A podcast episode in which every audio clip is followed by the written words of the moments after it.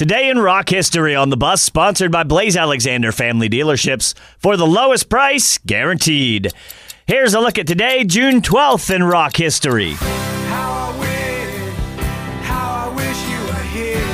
On this day in 2005, Pink Floyd announced they would reunite with former bassist Roger Waters, who left the band in 1985, on July 2nd for the Live 8 London concert. It would be the first time the band played together since the Wall tour in 1981.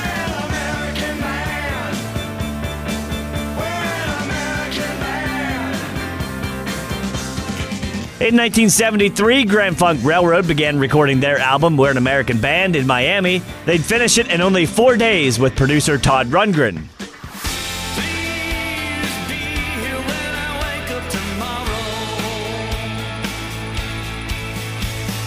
And today's birthdays include the late Brad Delp, founding vocalist for Boston, born today in 1951, and former Cheap Trick drummer Bunny Carlos, who's 73.